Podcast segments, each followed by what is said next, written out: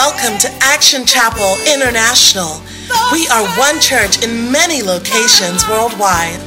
We are so excited that you took the time to join us today to feed on God's Word and to enrich your spirit. We know that your life will never be the same. Now, please join us for this powerful message.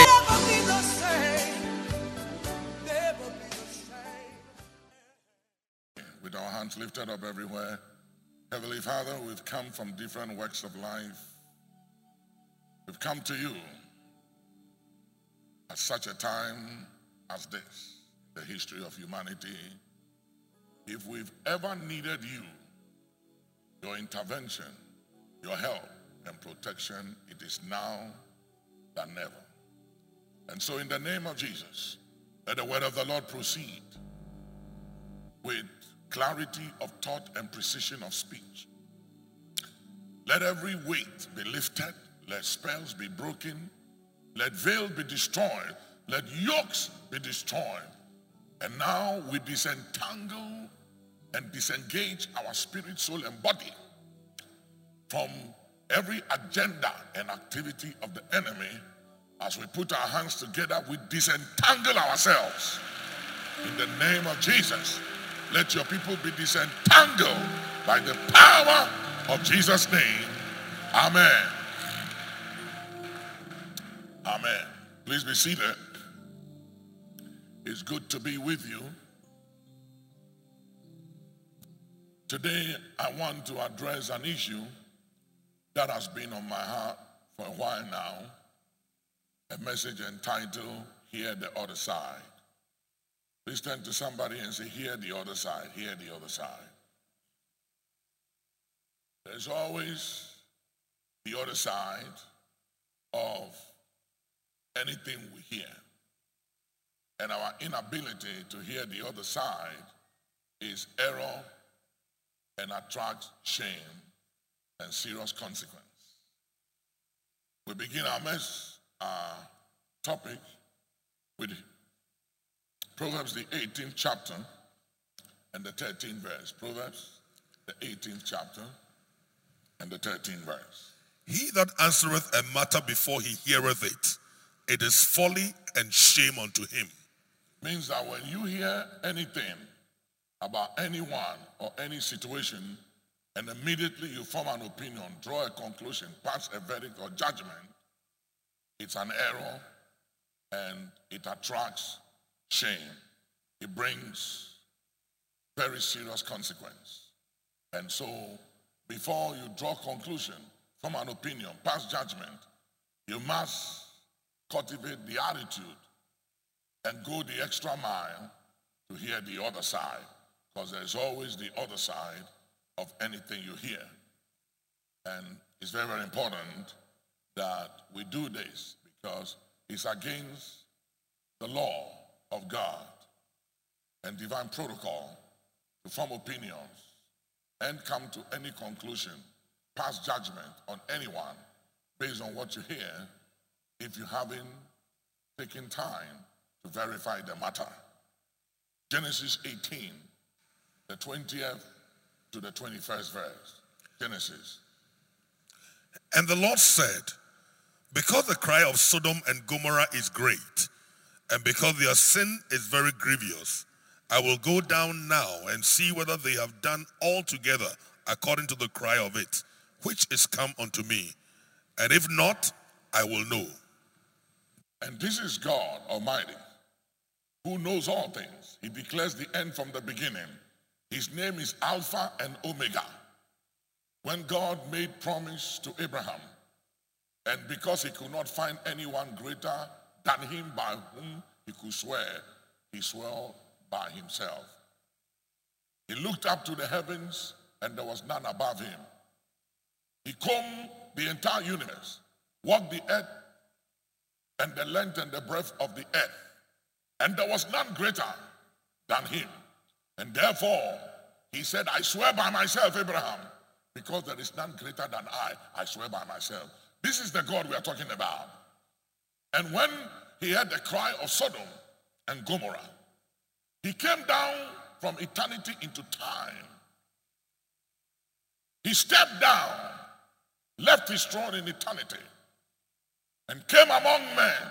And even though he knew the outcome and understood exactly what was going on, he said that it is not right, even for me, God, the Creator, to pass judgment on Sodom and Gomorrah without verifying and giving them opportunity to explain themselves, to clear themselves.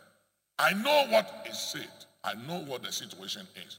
But I still must give them the benefit of the doubt. So I'm coming down to verify. And if what has come to me is what it is, I will know what to do. Now, this is God Almighty. This Almighty God, the Almighty, the Almighty, the greatest of all, the source of all power and wisdom, and whatever you can think of. He said, The silver is mine, and the gold is mine, said the Lord. And the creator of the heavens and of the earth. It was he that came on the scene and said, Let there be light. And there was light, and darkness was expelled. And spoke to the waters of the earth to gather themselves at one geographical location and not to cross into the land. And it has been so from the days of old to now. Almighty God did not form an opinion or came to a conclusion or judge Sodom and Gomorrah until he came down to investigate, to verify whether what he has heard and what has come before him is so. Now, if God can go to that extent, what then makes you and I think that we have the right to form opinions of people, to judge people, to come to conclusions about people and situations without verifying? It's an act and an attitude of pride and arrogance and ego. And there's a serious consequence that goes with that. So let us learn to verify, to give people the benefit of the doubt. And let us be careful and take heed that we don't form opinions, come to any conclu- conclusion based on what we hear of anyone. Say amen. So let's move on to Romans, the 14th chapter and the 4th verse.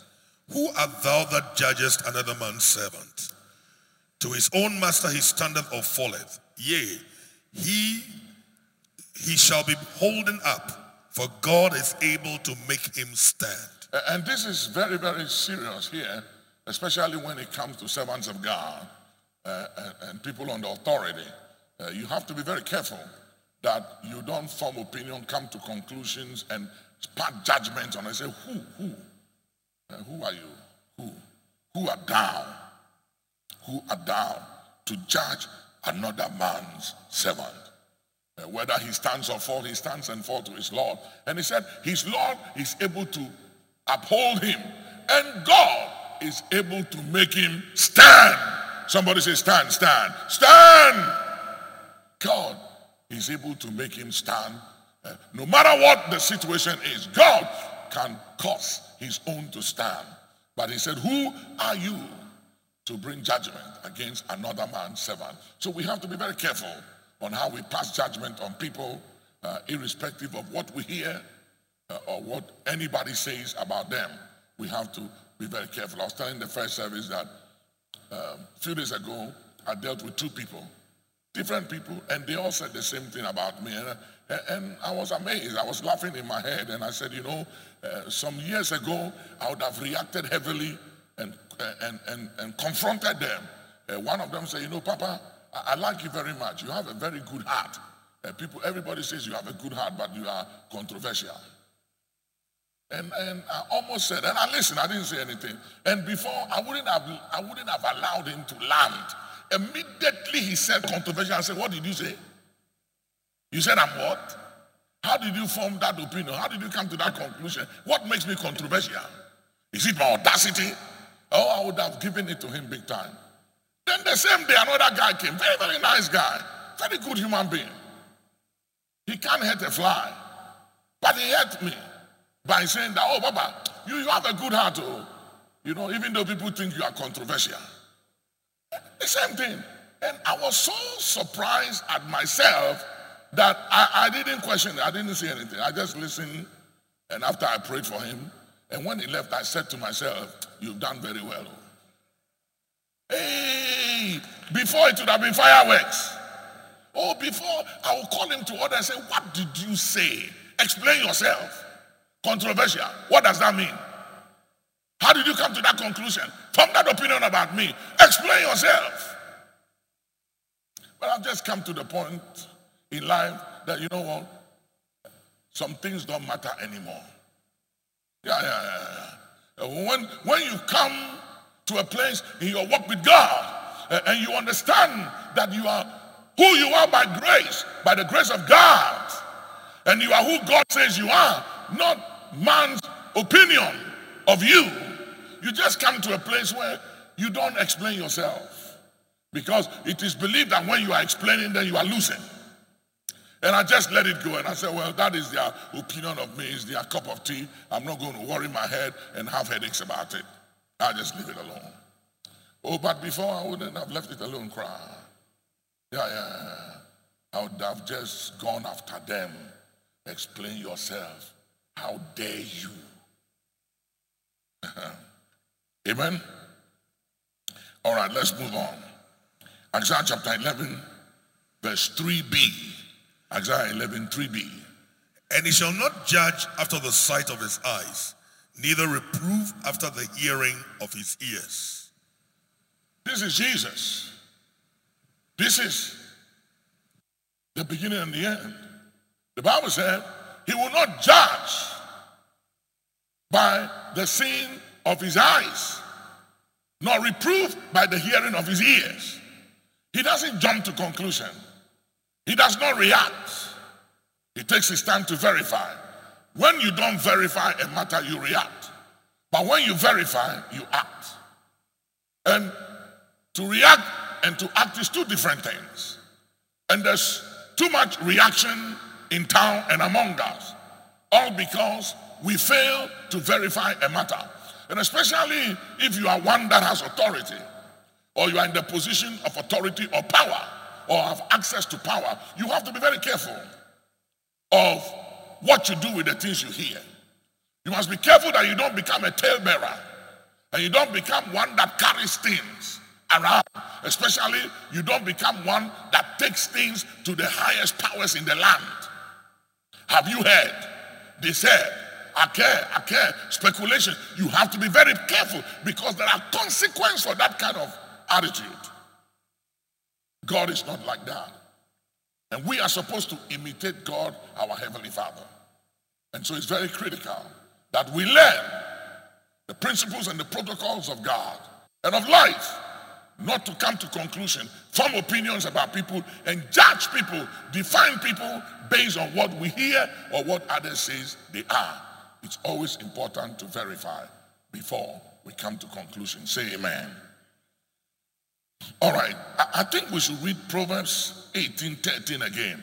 Uh, it, it, came back to me. Proverbs 18 13 again. He that answereth a matter before he heareth it, uh-huh. it is folly and shame unto him. Yeah, yeah, yeah, yeah. If you if you don't verify a matter and immediately you come to a conclusion, I remember years ago there was a gentleman in this house who uh, was doing very, very well in his business, and uh, somebody went and lied about him.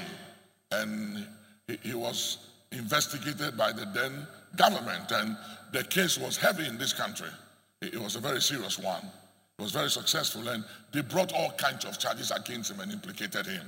And after a while, I decided to go see the then president. So I went up to see the president, and I, I was then a bishop. And he said, Bishop, uh, let me be very honest with you. According to what we've been told by our security forces and the investigations and everything, it's a very bad case and I think you should disassociate yourself from him.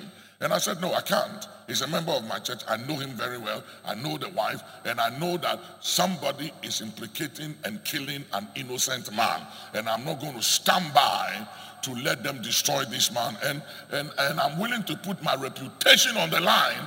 And they threatened me, brought me newspapers, and I had to confront one guy. And I said, Why are you writing all these things about me? He said, Because I've been given the mandate by somebody in power. And he told me who it was.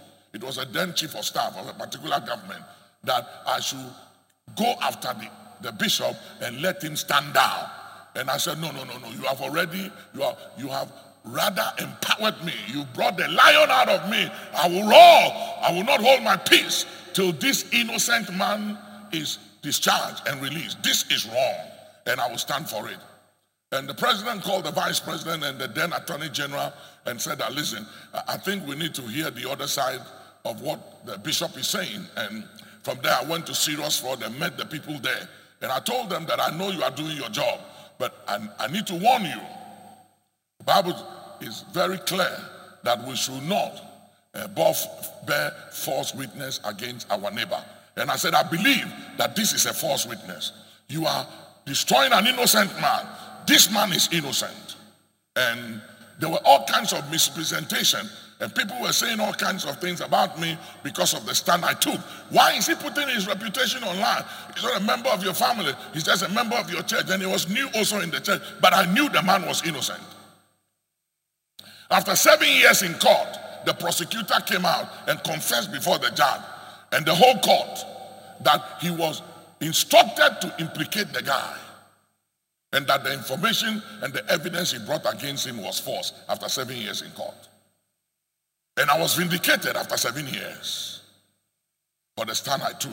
But before then, it was like, what is wrong with you? And sometimes in society, people know that people are innocent.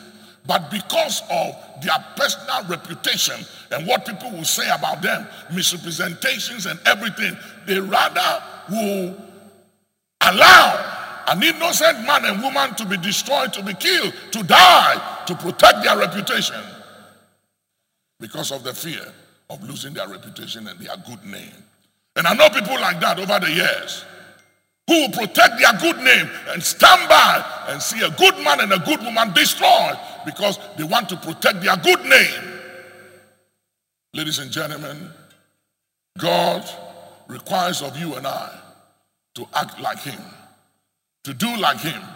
is very important. Bishop, this is a very important call. Please explain that I'm in a service. You know? Yeah. So it's important that we don't judge and so that we are not judged. It's very, very important. And he said, Who are you to judge another man's servant? For he will uphold him and God will make him stand. Uh, especially when it comes to uh, servants of God. The Bible says, Touch not my anointed and do my prophets no harm. Now, I'm not saying that we shouldn't question uh, the errors of men of God or prophets or servants of God. I'm not saying we shouldn't question their error, but uh, be careful how you handle it. Uh, don't let people provoke you and don't act from opinions of them and destroy and fight and go against people just because of what you are hearing. Because sometimes there are people who are very, very good in framing people up and, and implicating people.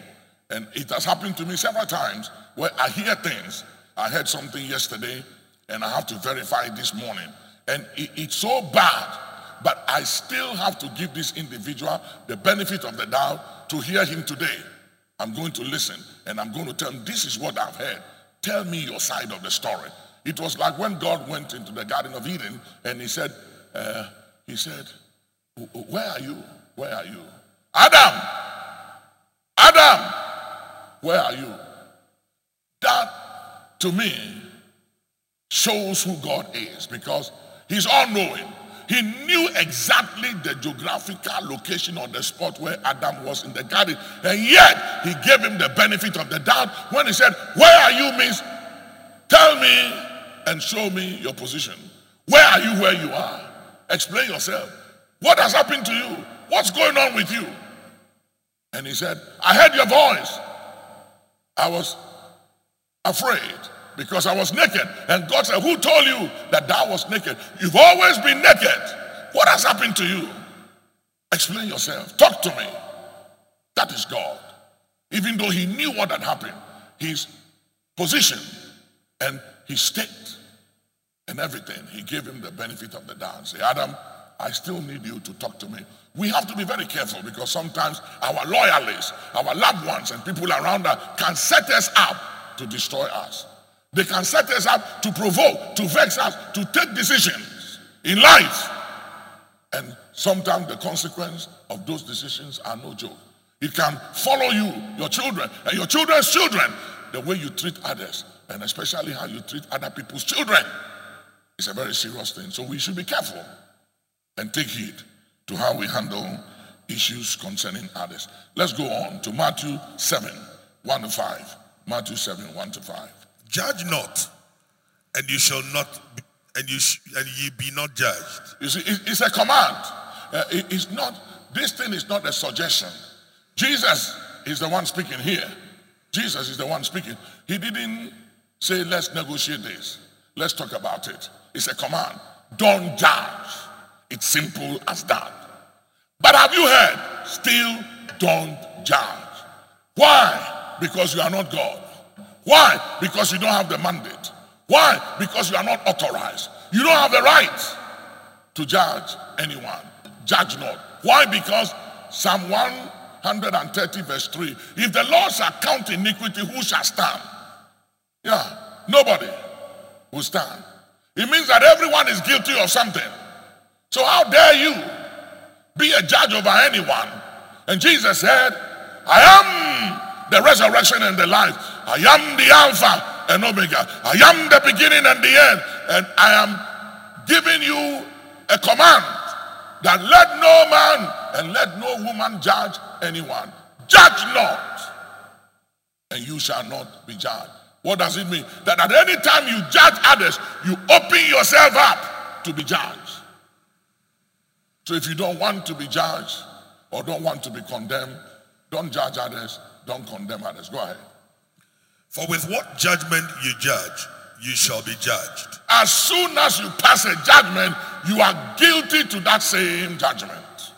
You become a victim and subject to the judgment you pass over others. Go ahead. And with what measure you mete, it shall be measured to you again. Mm-hmm. And why shouldest thou why beholdest thou the mote that is in thy brother's eye, but considerest not the beam that is in thine own eye? Or how wilt thou say to thy brother, Let me pull out the mote out of thine eye, and behold, a beam is in thine own eye? Thou hypocrite, first cast out the beam out of thine own eye, and thou shalt see clearly to cast out the mote out of thy brother's eye. It's amazing how the very thing we criticize people of and, and, we judge people of are the very things we are guilty of. And, and it's very, very interesting that sometimes things that angers you, puts you off about people, are things that you yourself are a victim of and you are guilty of. And sometimes the things in others we don't like reminds us of the things in us we don't like. So we react to the very things in us we see in others. And it's a very interesting thing. Romans 8 and 34. Who is he that condemneth? Who? He said, look at, follow this scripture. It's very interesting. He said, God is asking a question that I am the creator. I am the creator of the heavens and the earth. I formed man in my own image after my own likeness. And he said, Who? Who? Who is he that has the right or the mandate, the audacity or the power or the authority to condemn? Look at what he says. Go ahead. It is Christ that died. You see, he said, It is Christ that died. Jesus died and he rose. He's the only one that went to the grave and lay in the grave for three days and three nights and came back alive and he ever lives to make intercession. Ever lives to make intercession, not ever lives to condemn or to remind us of our sins and iniquity, but ever lives to make intercession. He is the one that have all the rights to condemn, and yet he does not condemn. Right. It is Christ that died, yea, rather, that is risen again, who is even at the right hand of God who also maketh intercession for us. I preach a message entitled, You are an intercessor or an accuser. You can't be both. You are either an intercessor or you are an accuser. And that is what it is. And it is what it is. Are you an accuser of the brethren? Or you are an intercessor? Are you one that sits in judgment over everybody? Find faults with everybody? Criticize everybody. There are people like that. They criticize the church. They criticize the pastor. They criticize the members of the church. They criticize everything but themselves. Look at John 8 and 7. So when they continued asking him, he lifted up himself and said unto them, He that is without sin among you, let him first cast a stone at her. A very interesting uh, situation here. A woman was caught in adultery. And the man said she was caught in the very act. But it took two to commit that act. Was a man and a woman. But they let the man go and brought the woman. And that is how religion is. Religion has always been unfair to women. And brought this woman to Jesus and said, according to the law, the law commands that she must be stoned to death. And Jesus said, okay, that's good. That's good. But he among you that is without sin, that is not guilty of the same sin or any other sin, let them cast the first stone. And everyone laid down their stones and they walked away and left the woman alone. And what amazed me about this particular event in scripture is this that these people were guilty of that same situation, guilty of something and yet they had the audacity to go after another human being, not just to criticize the person, but to kill. Can you imagine that? How we are bold to attack others. And some of the things that I used to hear some time ago in this country, oh, it's a very bad, it's very, very bad. It's a very, very bad situation. It's very bad. Don't, don't, get close to this person. Papa, he's bad. He's bad. He's very, very bad. And sometimes you look at the people who are saying it's very bad, and you look at their life and they are worse than the people they are criticizing and judging. How can you go out of your way to stone a woman? To kill somebody when you yourself are guilty of the same thing? or something. You are guilty. And yet, you are bold. Criticizing. Being critical of someone. Sitting in judgment of others. When you are guilty of something. And yet, you have the audacity to justify your decision. Justify your action. Believe that you are right. To pass judgment over others to sit in judgment over others, to form opinions of others as you please. For what reason? Who are you? What gave you the audacity? Let's go on. John chapter 10, John chapter 8, verse 10 and 11. When Jesus had lifted up himself and saw none but the woman, he said unto her, Woman, where are those thine accusers? Have no man condemned thee? She said, No man, Lord.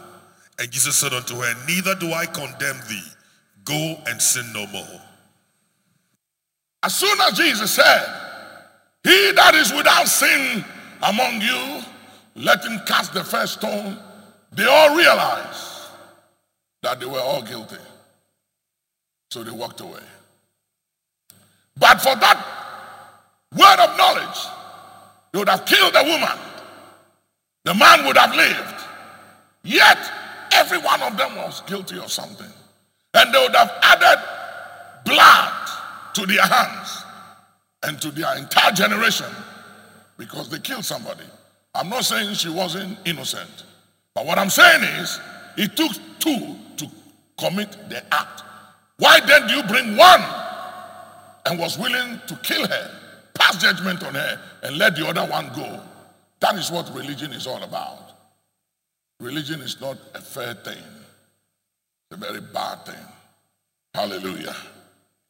Let's look at Deuteronomy 13, 12 to 15. Deuteronomy 13, 12 to 15.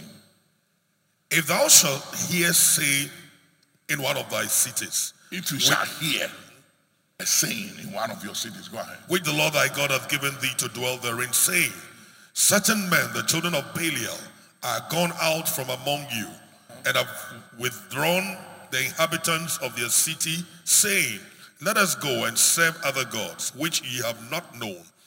Then shalt thou inquire and make search and ask diligently. And behold, if it be truth and the thing certain that such abomination is wrought among you, thou shalt surely smite the inhabitants of that city with the edge of the sword, destroying it utterly, and all that is therein, and the cattle thereof with the edge of the sword. So he said, before you form a conclusion, before you pass judgment, when you hear such matter about anyone from among you that has gone out and committed an abomination, he said the first thing you must do is to verify. And if you verify and it's all together what it is, then you have the right to address the issue and to punish such a one. But you don't have the right to pass judgment, punish anyone by hearsay if you haven't taken time to verify the matter. Let's go ahead. Job 29 16. I was a father to the poor, mm-hmm. and the cause which I knew not, I searched out. He said, What I didn't know and understand, I verified. I did not form an opinion or come to a conclusion or set in judgment over anyone. Anything I did not understand or anything I heard of, I always went out of my way to verify. You know, I was telling them in the first service that I used to do marriage counseling a lot years ago, but at a point I stopped. I, I didn't have the grace anymore for it because sometimes you talk to a wife and by the time she's through telling you her side of the matter, you think the husband is a chameleon. And by the time you hear from the husband, you think the wife is a snake. And when you meet the two of them and you hear from both sides, you would think they are dragons. And I just said to myself, you know what? Bishop Obodai seems to have the grace and the temperament to listen to these things, but I don't think I have the grace anymore. It's the same thing with my grandchildren. They come to me, and after a while, I'm tired. And my anointing is lifted, and my grace lifts.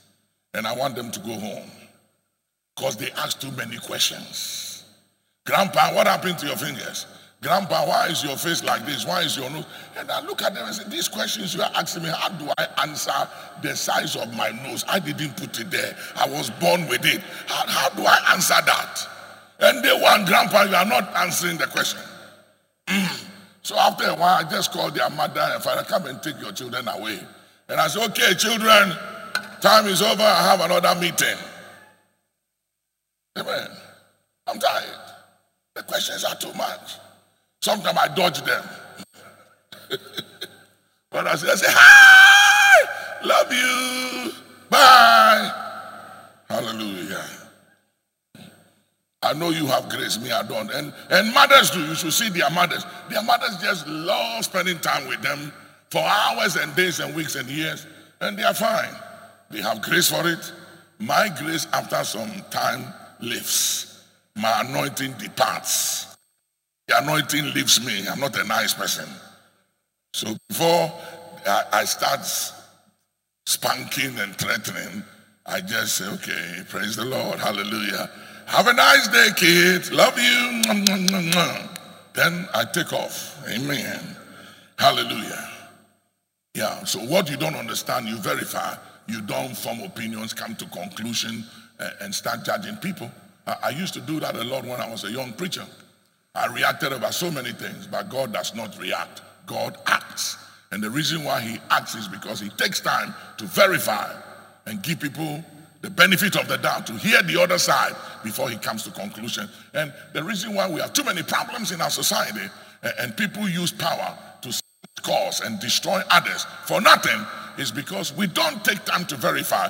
We don't give people the benefit of the doubt. We don't take time to hear the other side. We are in haste to respond. Hey, hey. is that so? Is that what they did? Uh, uh, we have to do something. I mean, pick up a call. Uh, honorable, uh, so, so and so and so, uh, you have to go after them. close their bank account and, and seize this and do this. And immediately you use power wrongly. And if you're a leader, and you are the kind that don't verify before you take decision your, your loyal people around you knows who you are and they will always deploy your power and your services to hurt others but you will pay for the cost of that decision you can they will go free but you will not go free because you have abused and misused power and your office deuteronomy chapter 19 verse 16 to 19. Deuteronomy 19, 16 to 19.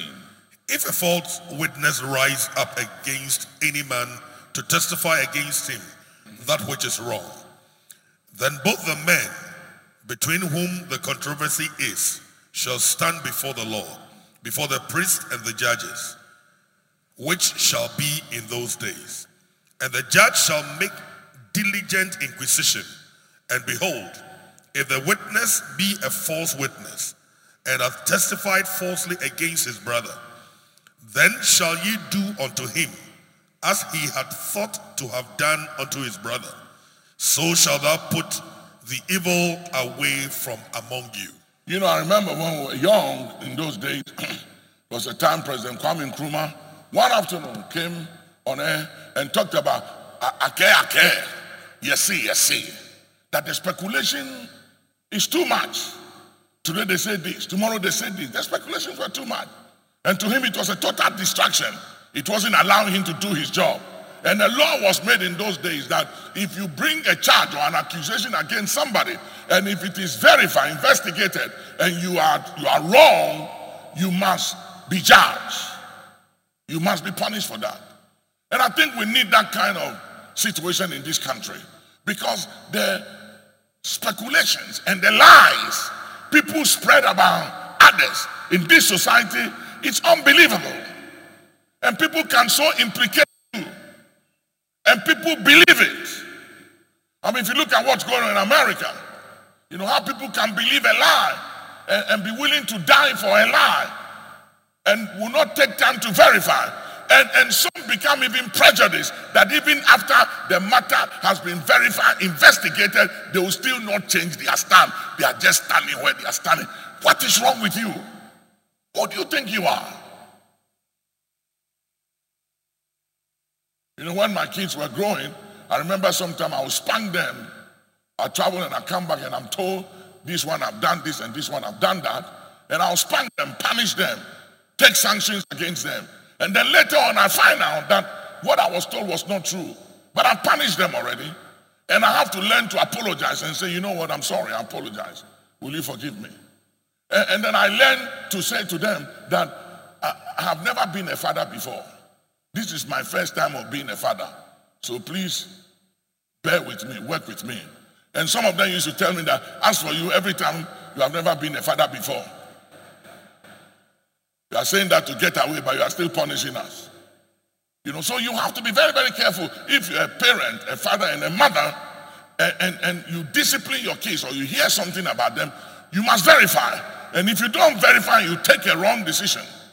You must be humble enough to apologize.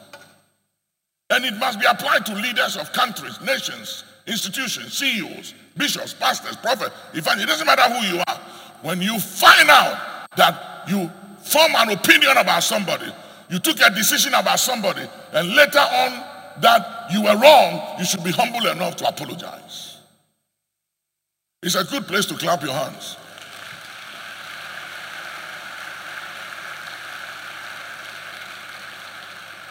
You know, I've come to the conclusion that there are certain messages when you preach it, uh, people won't clap for you, you know. But it doesn't matter, you know. I've come to a place where it doesn't really matter whether you like what I preach or not. As long as I believe is the word that the Holy Spirit has given to me, I will, I will push it through your throat. okay. So what he's saying here is when people bring charges and accusation or bear false witness against people, is because they have a motive. They have a motive. They have a reason for doing that. They want a particular thing or evil to happen to an individual. And the Bible is saying that when the matter is verified, investigated, and truth stands out that what was said is wrong, the very intention, motive, and whatever it was that the individual that brought the charge against that person, that very thing should be applied to that person, subject that person to the very punishment the person wanted to come on that individual. It's a very serious thing. It's a very serious thing. Let anyone implicating anyone here in the name of Jesus be found out. Let the agenda they have boomerang in the name of Jesus. I said, let it boomerang. Put your hands together and say boomerang. Yeah. Just put your hands together and use the word boomerang. Boomerang. Boomerang. Yeah. You know, I've had, thank you, I've had all kinds of people who have told me their impression and opinion they had about me after many years. And one of the reasons why these things don't bother me anymore is because I've come to the conclusion that it's your loss. It's your loss. There are some people who may never come to this church, not because I've done anything to them or this church has offended them, but they've made a conclusion, from an opinion, based on things they've heard. I went to a bank some time ago and there was this lady, she was very nice at the counter, helped me out, and I invited her to church. And she said, Hey, no, no, no, no, no, Archbishop, me, I won't come to your church. Oh. Mm-mm, mm-mm. And I said, Why? She said, Hey, your church? They said, Your church is for rich people. Oh. Your church is all these rich, rich, rich, rich people. I don't have money to buy the kinds of dress that your rich people dress. And I said, No, no, no, it's not true. We have poor people, we have rich people, we have great people, we have small people, we have all kinds. Hey, is it true? I said, try, try. This Sunday, come. Can I just wear what? And I said, yeah, yeah, yeah, yeah. You can even come with your uniform like this. Come. so she came. And she's still in the church now. She came, she's still here. She would have never come to this church if I didn't have the opportunity to change her thinking and say, no, no, no, no, no, it's not what you are thinking. It's not so. You can come and see things for yourself. But that is how people can miss it in life. And since she joined this church, she's experienced a lot of deliverances and divine escape from premature death, accidents, so many things. And and but for her coming, only God knows what would have happened to her by now. And there are people who needs to be saved, needs to be born again, and sometimes it's believers who have destroyed their salvation. Yeah. Based on things we say about our own church and our leaders when we are hurt, when we are offended, we don't care what we say and the implications of it just to justify our hurt, justify our pain. Sometimes even men of God, the things they say about their own leaders and their own church when they are hurt, when they are offended, you have to be careful. There's a consequence. There's nothing we do wrong or right without consequence. Say, I hear you. Deuteronomy 1:17. Deuteronomy 1:17. You shall not respect persons in judgment, Uh-huh. but you shall hear the small as well as the great. Uh-huh. You shall not be afraid of the face of man, Yeah. for the judgment is God's, and the cause that is too hard for you, bring it unto me, and I will hear it. Yeah, yeah, yeah, yeah. That's why every now and then I pray. I have a prayer I pray.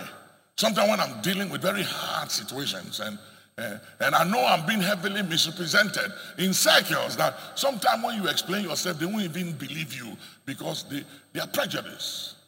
And sometimes when people uh, feel they are very powerful or they have deep pockets or they are very connected, they think they can do anything with what they hear uh, and get away with it. Uh, at that point, I stand in prayer. And I'll lift up my eyes and look up and I'll say, Oh, thou that hearest and answers prayer. Thou judge of all the earth, would thou not do right? I appeal to you on this matter, intervene. And let men know their limitations. Let them know about that they are just men and not God. That the grass withereth and the flower fadeth, and that is how man is. But thou, Lord, are from everlasting to everlasting. I need you to act now and quickly. Thou just God and judge of all the earth. I need you.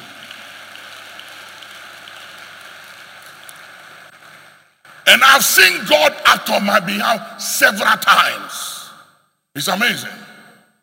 I was dealing with some very, very powerful man of some country and nation. He was the head of that country, very powerful friend of mine. And there was a situation where he was misled. And I was trying to explain things and he won't listen.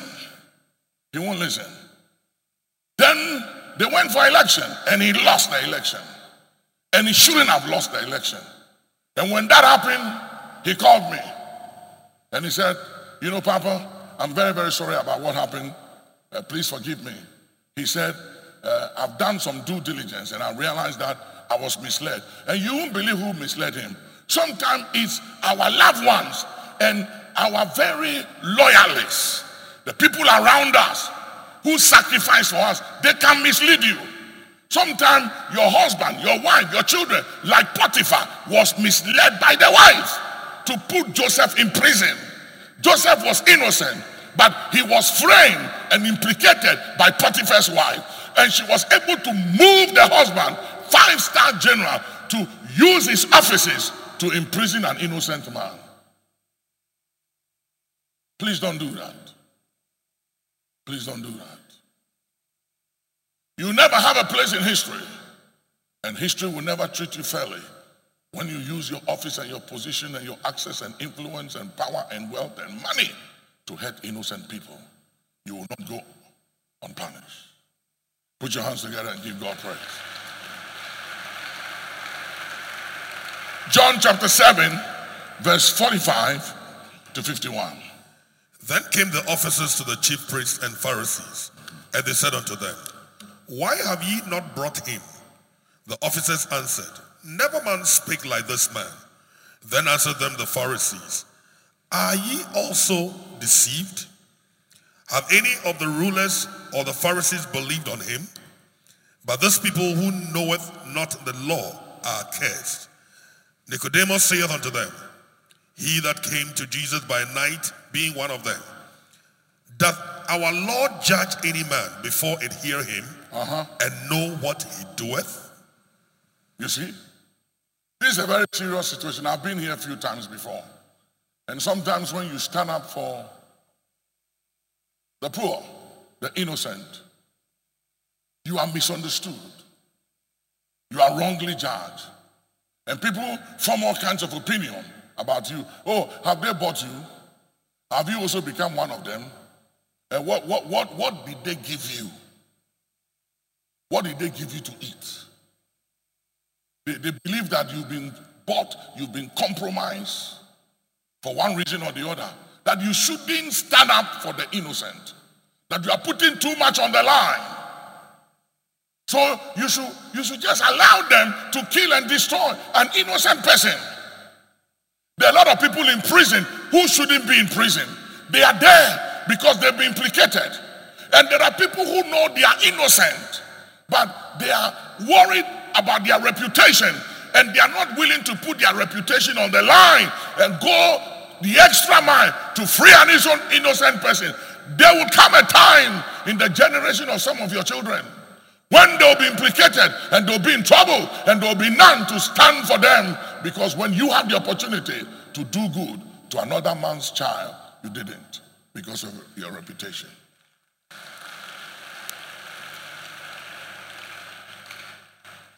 Please stand on your feet.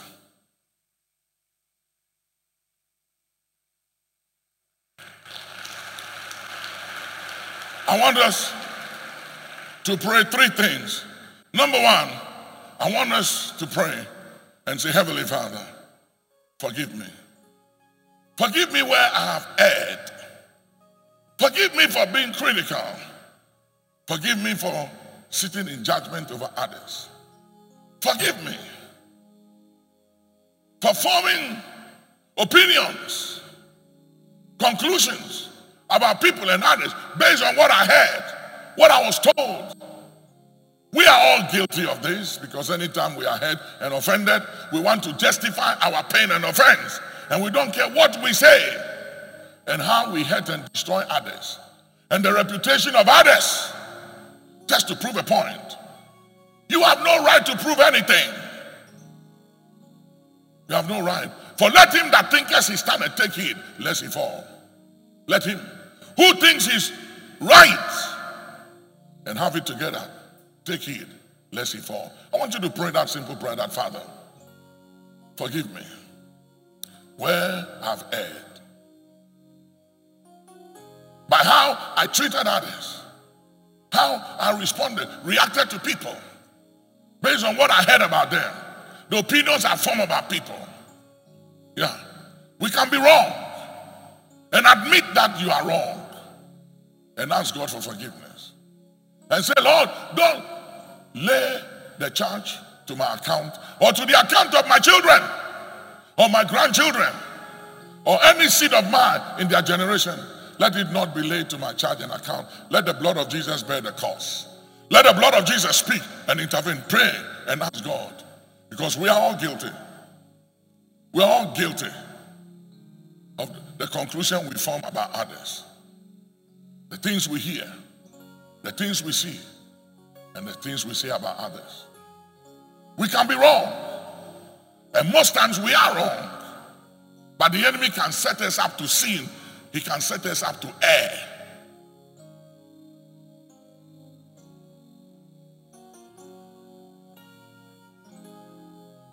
Number two, pray and ask God to give us the grace, to give us the grace, to always go the extra mile like He does, to verify a matter before we form opinions, make conclusions, or pass judgment. And we don't even have the right after we have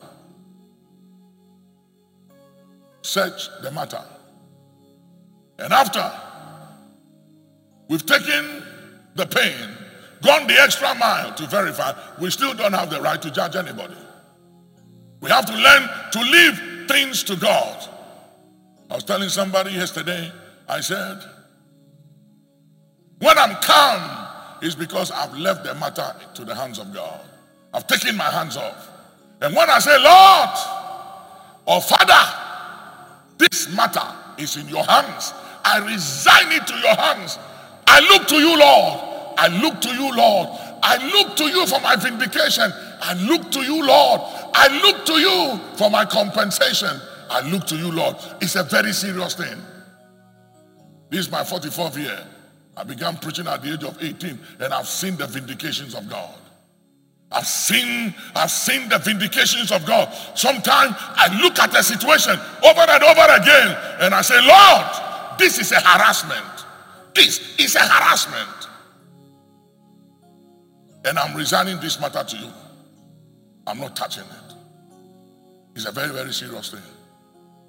When you pray those kind of prayers, God just come quickly. Will you lift up your hands and pray that from today you will follow God's protocol?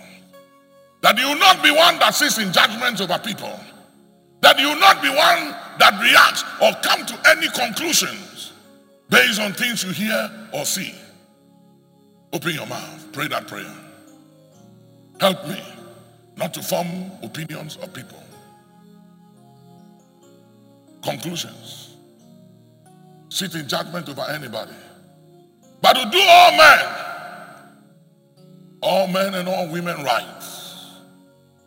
I don't want to be an instrument in the hands of the enemy to hurt anybody, to destroy anybody, but I want to be an instrument for good and not for evil.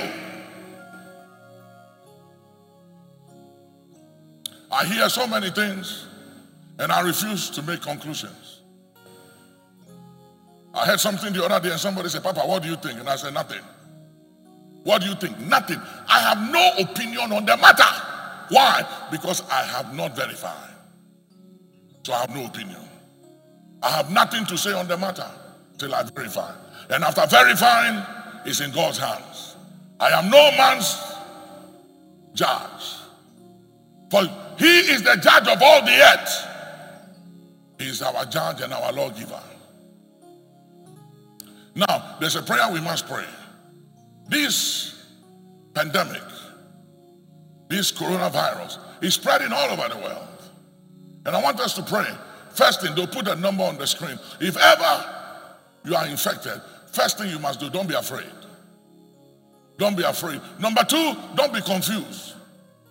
Don't be afraid because it doesn't have the mandate to kill you. It's an angel of death. You are covered by the blood of the Lamb.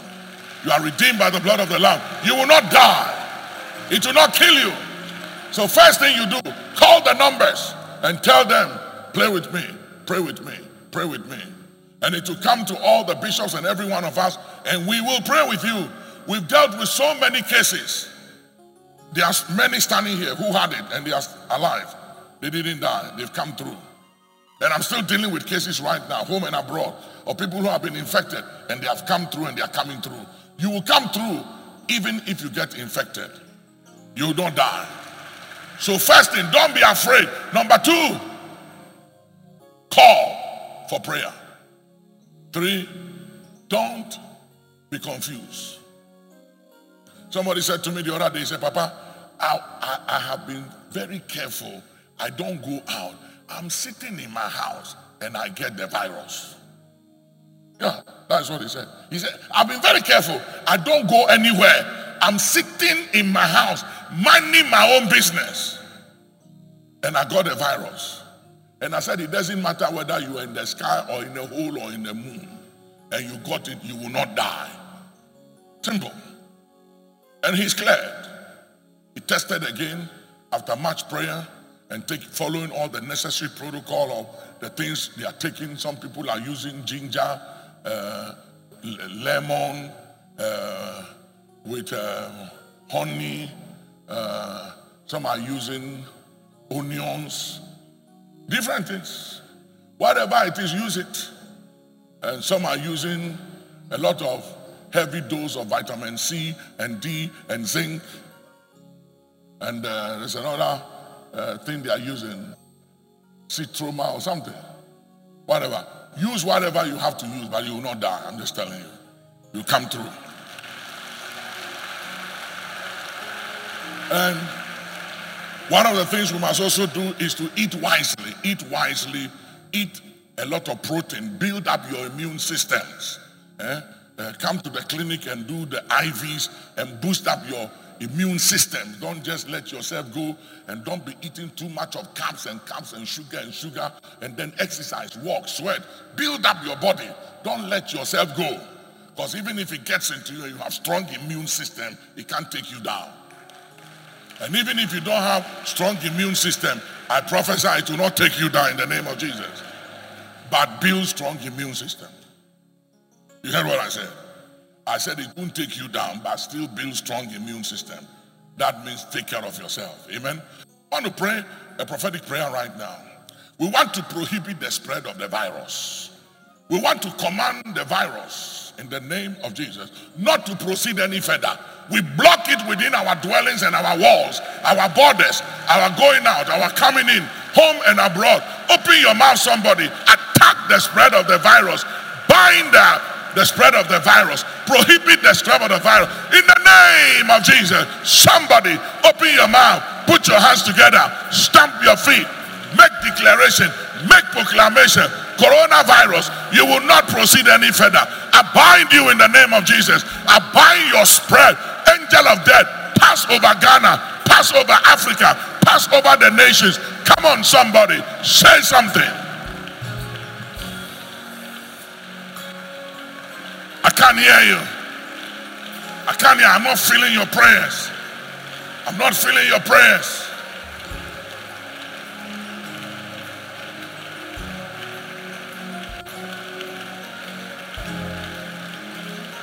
Jesus. Jesus. Lord Jesus. We stand in the gap. We prohibit the spread of the virus in Ghana, our nation, our community, the borders of Ghana, across the nations of Africa, Togo, Benin, Nigeria, In the name of Jesus, Burkina, La Côte d'Ivoire, Rwanda, Uganda, Tanzania. In the name of Jesus, Dar es Salaam, Kenya, Congo, Egypt, to Ky- from Cairo to Cape Town, South Africa, all across Africa, Europe, Asia, North America, Central America.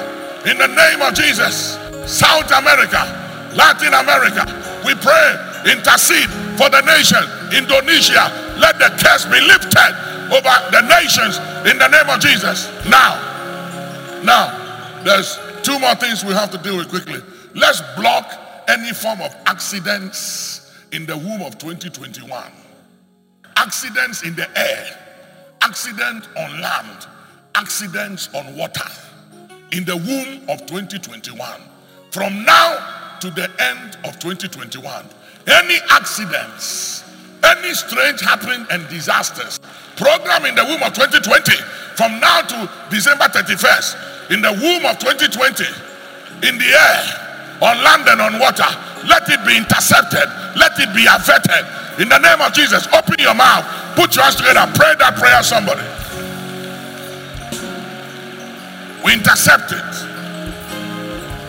We intercept domestic accidents, accidents and strange happenings in the air, on land, on water. Maru wahasis, hey kilaku saman, divai tu kalahan, devaya kanda lasu, imandu lai takahan, devai tu kalais, iwan sitan, kabalahanda lukatan, hey tu kadahasa. Amalaguduli Mikitaya.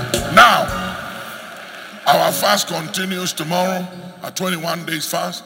If for whatever reason you can't fast, you're medication, or for whatever reason you have ulcer or anything, so you can't fast, still attend the prayer meetings. It's, it, it, it's mandatory, it's important, it's critical that you join the prayer meetings. Now, want to make a declaration, say proclamations. Say proclamations. It's one of the most powerful things in the Bible. Say, I will not die prematurely, but live and declare the works of God in the land of the living. Say, I will no more be disadvantaged in life. Say, I will not be implicated. Say, no loved one of mine will be implicated, home or abroad. Say, in the name of Jesus, I vanquish all domestic and external enemies. Let them be vanquished as I put my hands together right now. All domestic and external enemies vanquished, vanquished in the name of Jesus. Vanquished all external and domestic enemies by the power of Jesus' name. Be vanquished in the name of Jesus. Amen. Next thing, we want to make a proclamation that no father or mother will bury their children this year. From now to the end of this year, that no father and mother in this house that concerns this house, home or abroad, will bury a child. Malutaria, that our wives will be widows and our children will not be fatherless. Make that declaration right now. As you put your hands together, make a declaration before heaven and earth that no father among us, no mother of a loved one of anyone that concerns us, home or abroad, wherever they are, that there will not be any loss of any life that concerns us, home or abroad. That no father or mother will bury a child, and that our wives will not be widow, and our children will not be fatherless. In the name of Jesus. Sayanda Kabaha. Now, quickly. My time is up. I have six minutes. My time is up. Look at me. There are people out there who wish us ill out of hatred, jealousy, envy. They want something bad to happen to us. They want something bad to happen to your children, to your loved ones. There are people who want something bad to happen to our country, to our nation. Evil imagination is all over the place. There are people who just hate you, they don't like you because of the way you look. Some of you, even if you wear Oburi Wewu, eh, and you come out, they will say that this one is from uh, Harrods. Yeah. It's the way God has made you. You provoke and you make enemies just for being who you are. Let anyone who has an ill will and an evil expectation of us concerning 2021 that they want us to cry. Put my scripture there. And my enemy says, When will he die? Quickly. When will he die? And his name cut off. I think it's Psalm 42 or 41. Take it from me, Bishop, quickly. 41, that is it, verse 5. Yeah. Anyone that is wishing you hurt, ill, and have an evil expectation for something bad to happen to us this year, whoever they are, whatever power they will, in the name above every other name, let it turn on them. Let it boomerang. Let it be overturned. Open your mouth. Stamp your feet. Make a decree. Proclaim. It boomerangs. Boomerang. Boomerang. Those who wish us ill.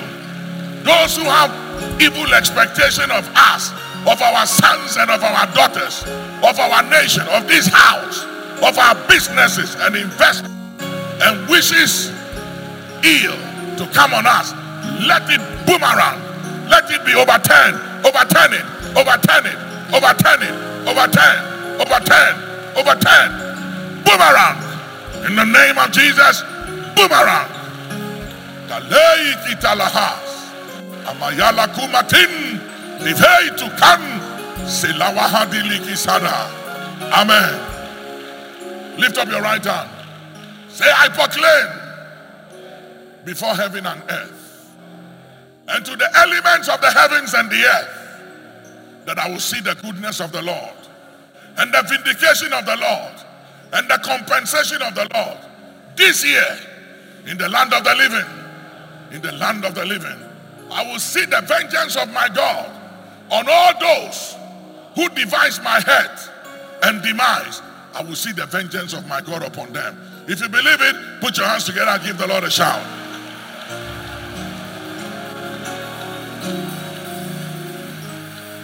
Amen. We know that you were blessed by that message, and we look forward to sharing God's word with you once again. For more information on this and many other Action Chapel International products and messages, you may visit our Dominion Bookshop located on the premises of Action Chapel, Spintex Road.